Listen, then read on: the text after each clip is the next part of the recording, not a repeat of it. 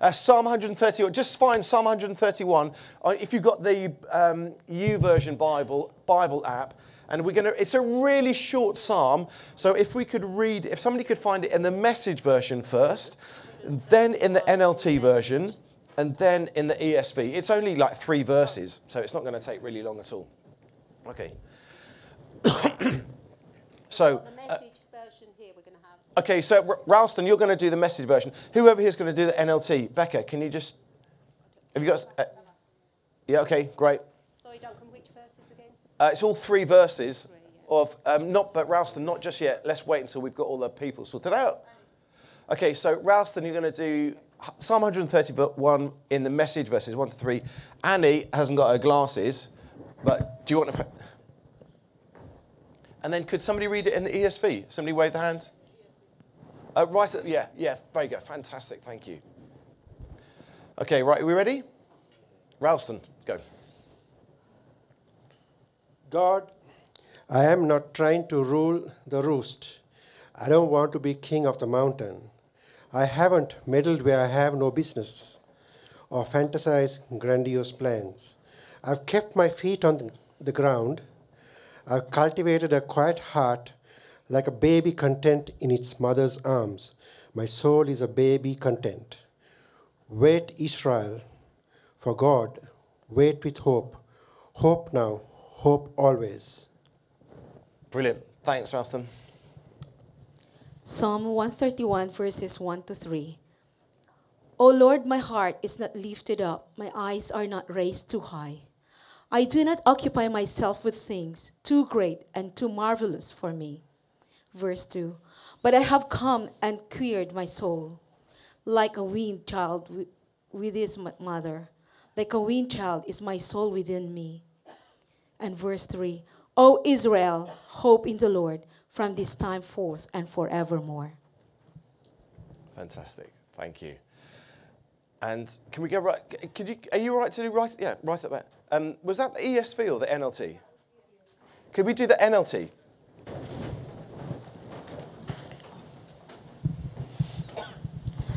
Lord, my heart is not proud, my eyes are not haughty.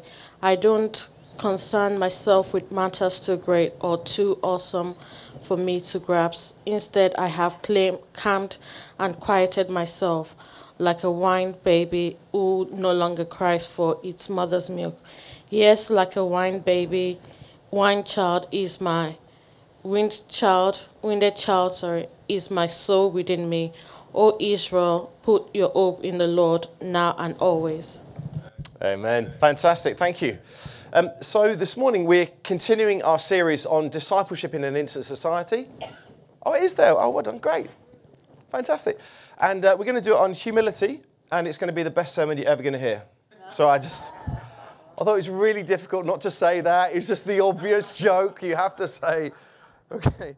Um, but we're going to look this morning about diff- the different characteristics that uh, we are called to have as Christians. And one of them is this call to be humble, the call to humility. And uh, uh, some of the uh, garden, uh, some of the plants in the garden that we have at home, and I don't know if you've been to our house, but I, I really like gardening. Jill and I both we really like gardening. We like trying to shape something out of our garden. But there are, there are certain plants that just have to be cut back. There are certain plants. We have one plant in particular, a fuchsia, and it's just by the steps. And every year it has this really wonderful flower. And I keep thinking, right, we're just going to leave that. And then every year without fail, Jill says to me, uh, don't forget to cut the fuchsia back. And I feel, no, I can't do that because it looks so lovely and it will grow. And yet what happens is, then she's right. And then I cut it all the way back as I'm told to. And then the next year, you know what happens? It just grows back a little bit stronger but more beautiful and more and more flowers.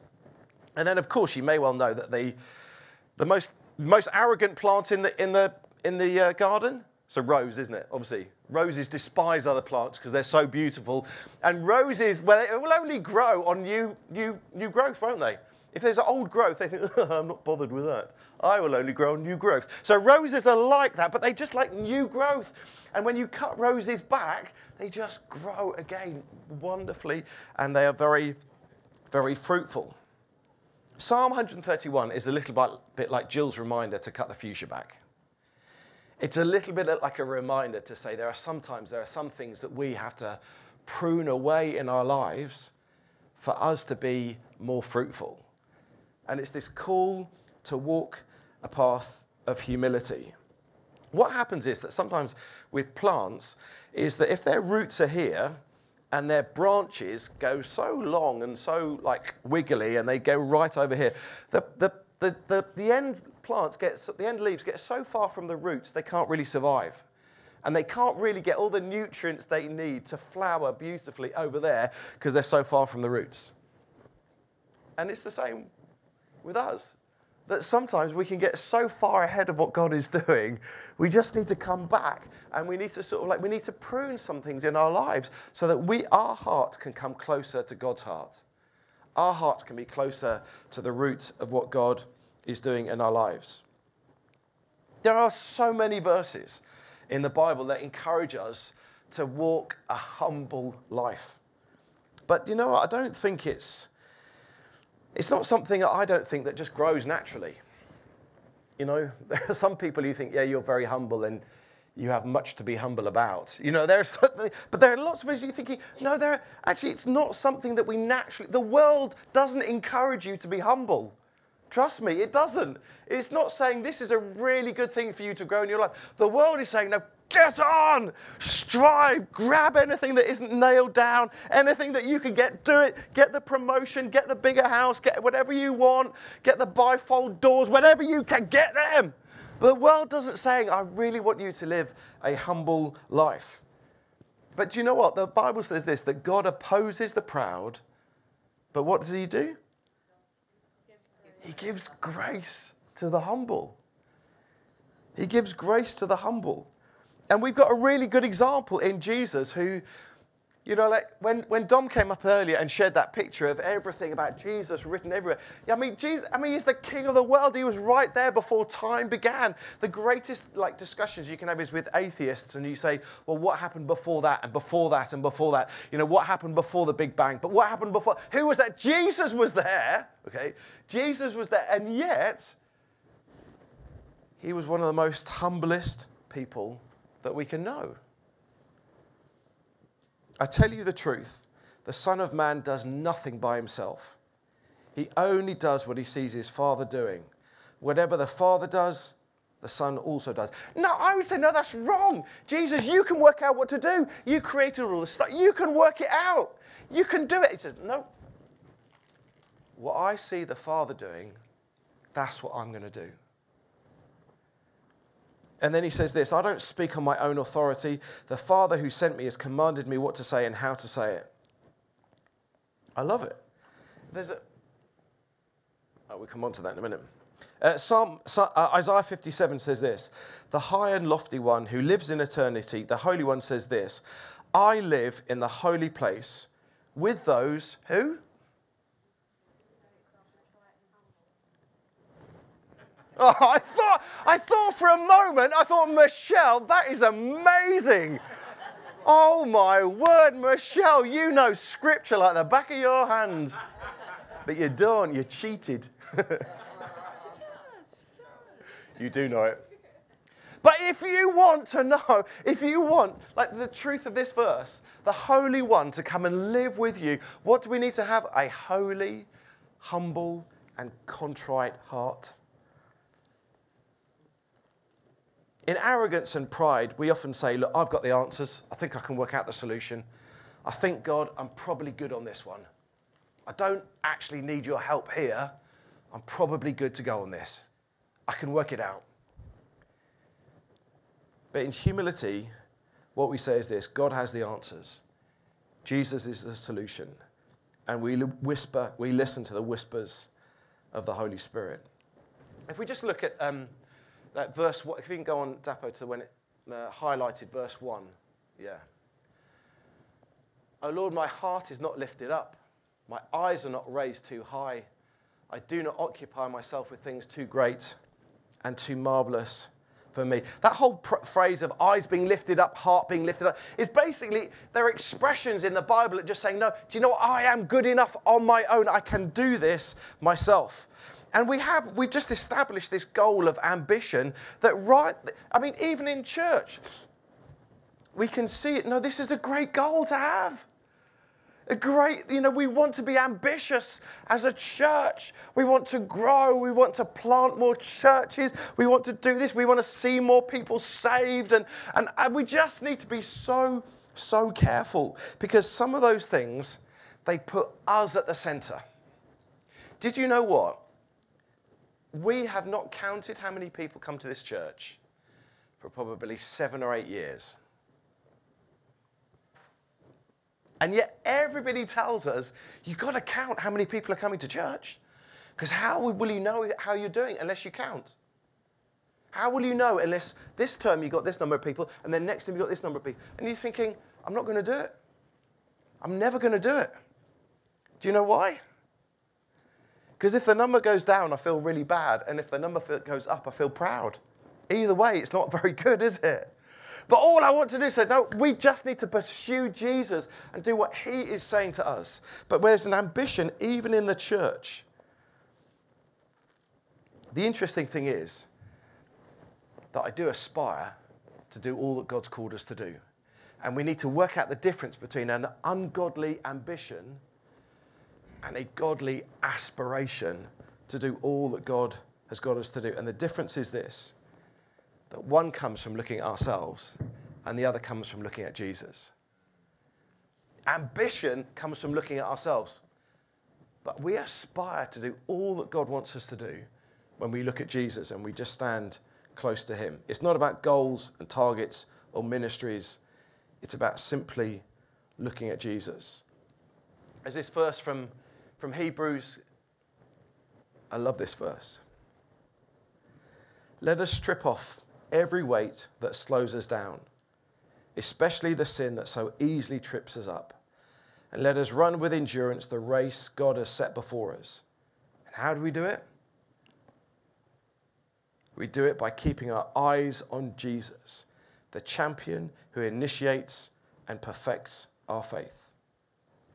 And I would say that if you want to be a humble man or woman of God, find out and discover what God has called you to do and do it, and don't let anyone ask you to do anything else.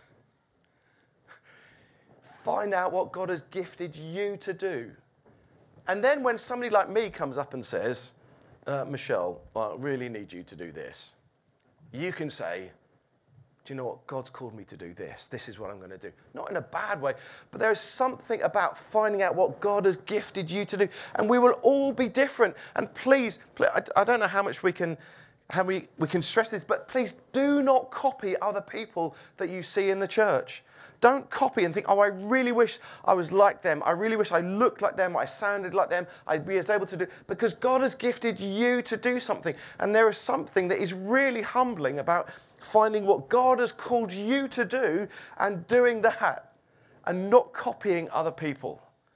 I just, re- we will become so much more abundantly fruitful and it will be so much more fun and so much, it would just be amazing if we can just do this. We find out what God's called us to do and we do that with real passion and enthusiasm and joy. Does anybody know um, the guy, uh, uh, Colin Wilkinson? Colin Wilkinson over at the well. I love that man so much. He's, the, he's one of the most down to earth guys that I know.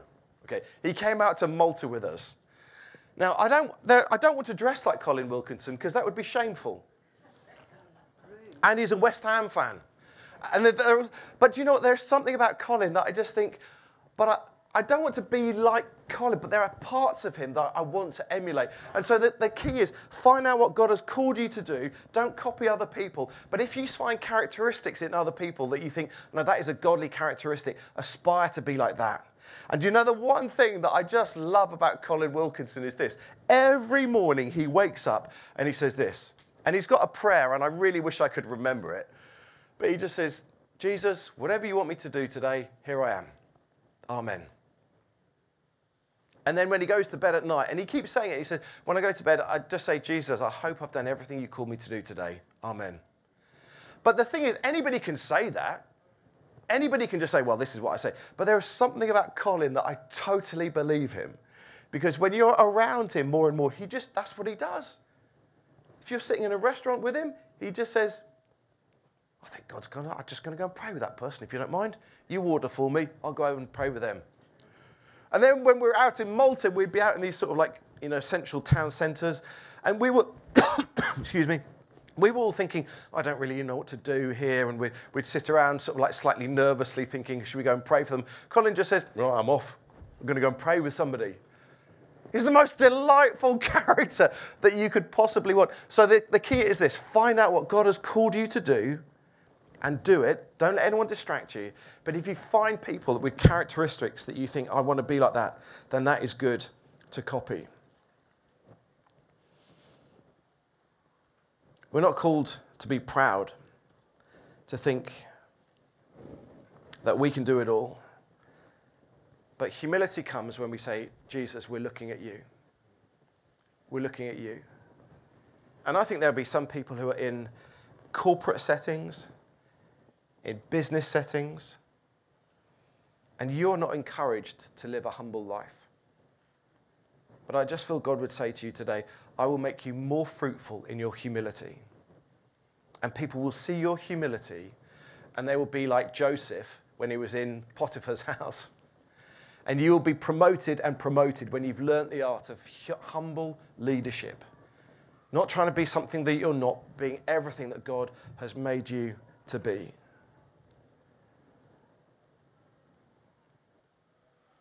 Verse 2. Just go on to verse 2. But I've calmed and quieted myself like a weaned child who no longer cries for its mother's milk. It's a really strange analogy. Can I ask you to do a little bit of work for me? Could you just turn to the person next to you or find somebody and think, what on earth does that mean? What does it mean? Just come up with some solutions.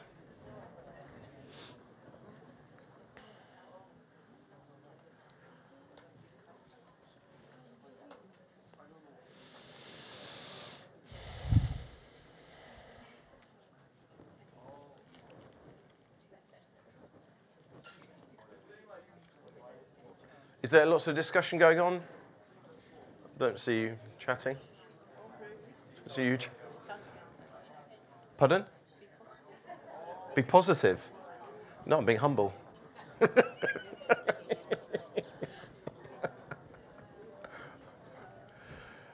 okay, right. Have we got some answers? Uh, what does it mean? Any anybody want to suggest something? Like a, I have calmed and quieted myself like a weaned child who no longer cries for its mother's milk. Why would they say that? Surely we should be saying, no, we're utterly dependent on, on Jesus. We're utterly dependent on totally, uh, totally on anything for God. Uh, any solutions? Jerry, well done. You, I did see you weren't actually discussing it at length, with, but anyway, yeah, Karen. Okay, right, okay, yeah.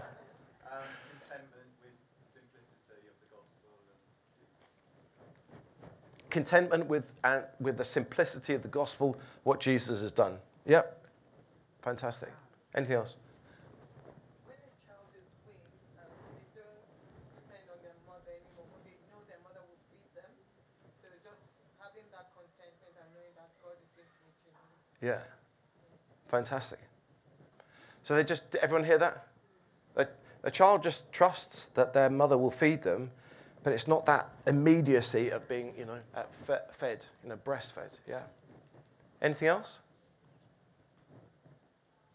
Anybody else wanted to add anything?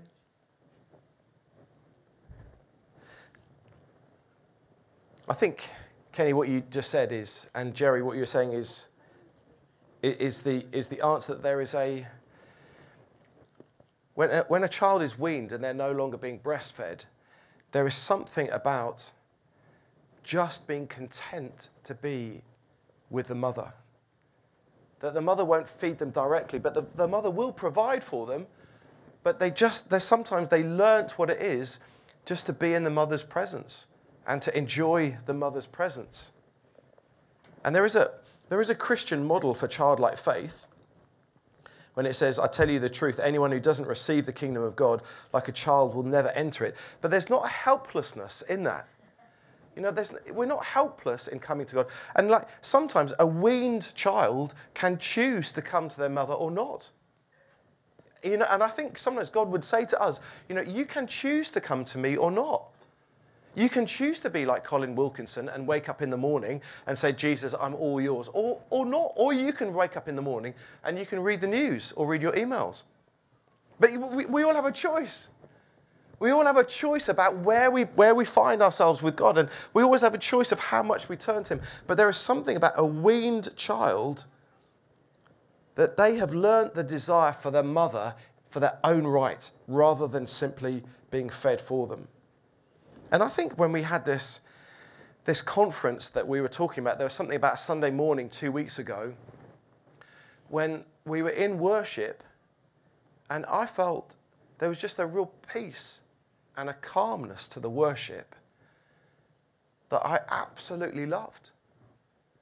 And I felt, I, I, Jesus, I don't want anything from you at this point. I just want you. Heavenly Father, I'm content with whatever you have for me. I just want to be in your presence. And I feel that that is that's the beginning of maturity, I think. I think I'm growing in my faith. Do you know sometimes when you're an early Christian, you're thinking, oh, God did this for me? God changed this, God provided this. And as you grow older, you think, God, it doesn't seem quite like that anymore. I'd like to go back to that moment where you just provide everything for me. And, and perhaps there's a moment of being equally secure when God doesn't provide for you as when He does. And perhaps that's the, we're learning the art of, of humble maturity in Christ. Uh, Jesus, I am happy just simply to be in your presence to love him for who he is rather than what he provides for us. This is what Charles Spurgeon said. To the weaned child, his mother is a comfort, though she has denied him comfort. It is a blessed mark of growth out of spiritual infancy when we forego the joys which once appeared essential and find our solace in him who denied them to us.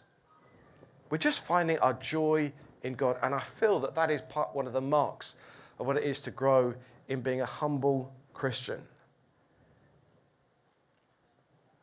I've calmed and quieted my soul simply by looking to Jesus. Verse 3, going on to the, the last verse. Oh, Israel, hope in the Lord from this time forth and forevermore. There's this sense of God encouraging us to be content and happy to be in His presence. And I know that there have been times in my life when I've like strived for things, and I felt if I'm, you know, have a slight sort of therapy session here. Perhaps the first 10 years of leading the church, I think I strived and tried to make church happen. If I'm really honest with you. And if you're still here from 10 years ago, well done. oh, well done.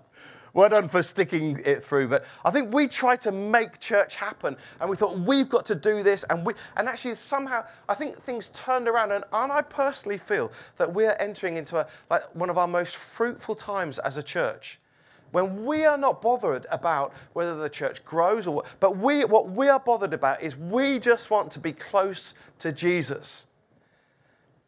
And when we can understand what Jesus is saying to us, and when each one of us are encouraging us. So, this last verse it says, Now, Israel, I hope that you go on. Hope in the Lord from this time forth and forevermore. And I want us to be constantly encouraging us to say, No, keep finding what Jesus is saying to you. Keep focused on Him. Keep worshiping Him. Keep delighting in Him. And do you know what? He will cause you to grow and to be extraordinarily fruitful. I think, Helen, when you were saying about all the stuff in the conference, and you think, you know, you're pressing into all that God has got for us, I think that means that when we look to Jesus, we are not uppermost in our own minds. And that's what creates a humble heart. That's why Jesus calls us to humility.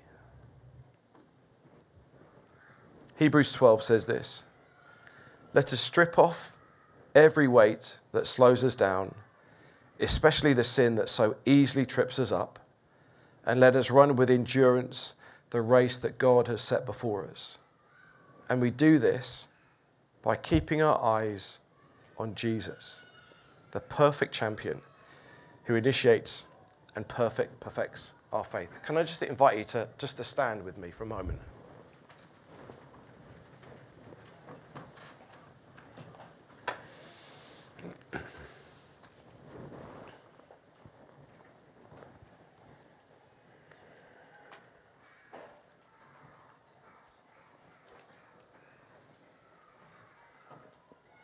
In a moment, we are going to invite the Holy Spirit to come and minister to us. We do not grow in humility by simply striving to be humble. We grow in humility when Jesus fills our gaze, when Jesus fills our days, when Jesus fills everything that we do every place we go to, in every way, Jesus is foremost. And Jesus, I want to ask, Lord, that you would come and, and lead us now.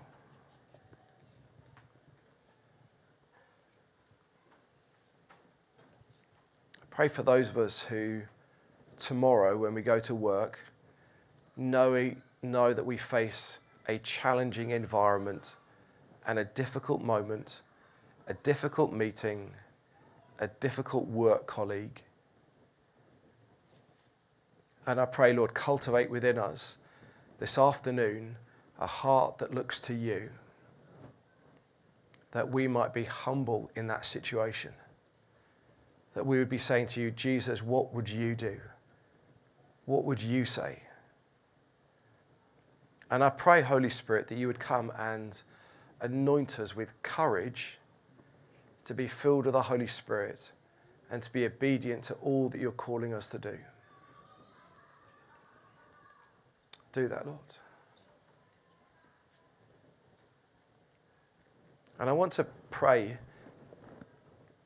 in a moment, particularly for people who perhaps are not quite sure the key gifts that God has given them and the key thing that God has asked them to do. And in a moment, I'm just going to ask you to respond by just opening your hands. And then I'm going to pray for you that the, that the Holy Spirit would come and anoint you, that over the coming days and weeks, you would have a, a clearer and clearer conviction that you would be able to say, This is what God has called me to do. And if you're really unsure, then I personally would really like to talk to you to help you work out what is the shape of your life. So if you feel a lack of clarity in the key gifts that God has given you and what God has called you to do, just open up your arms like this.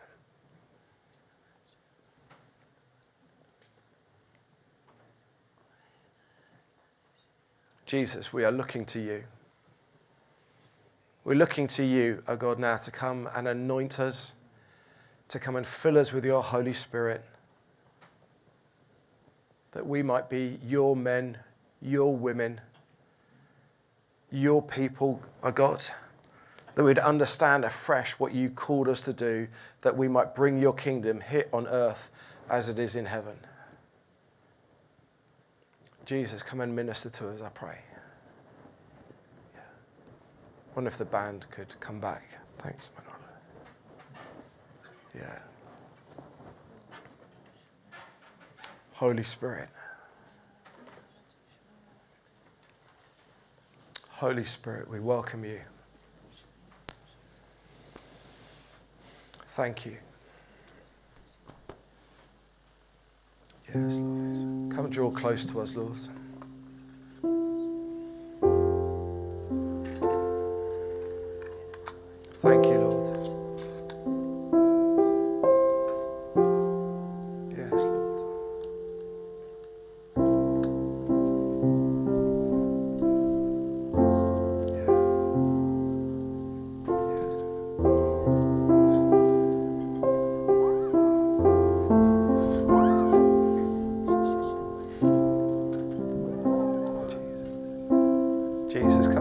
Gaze more and more. Cultivate a heart in us, Lord, that we, we look to you. We read the Gospels to try and hear you speak to us. Jesus. Cultivate within us, O Lord, a calm and quietened soul. Soul that is content to be in your presence. Jesus.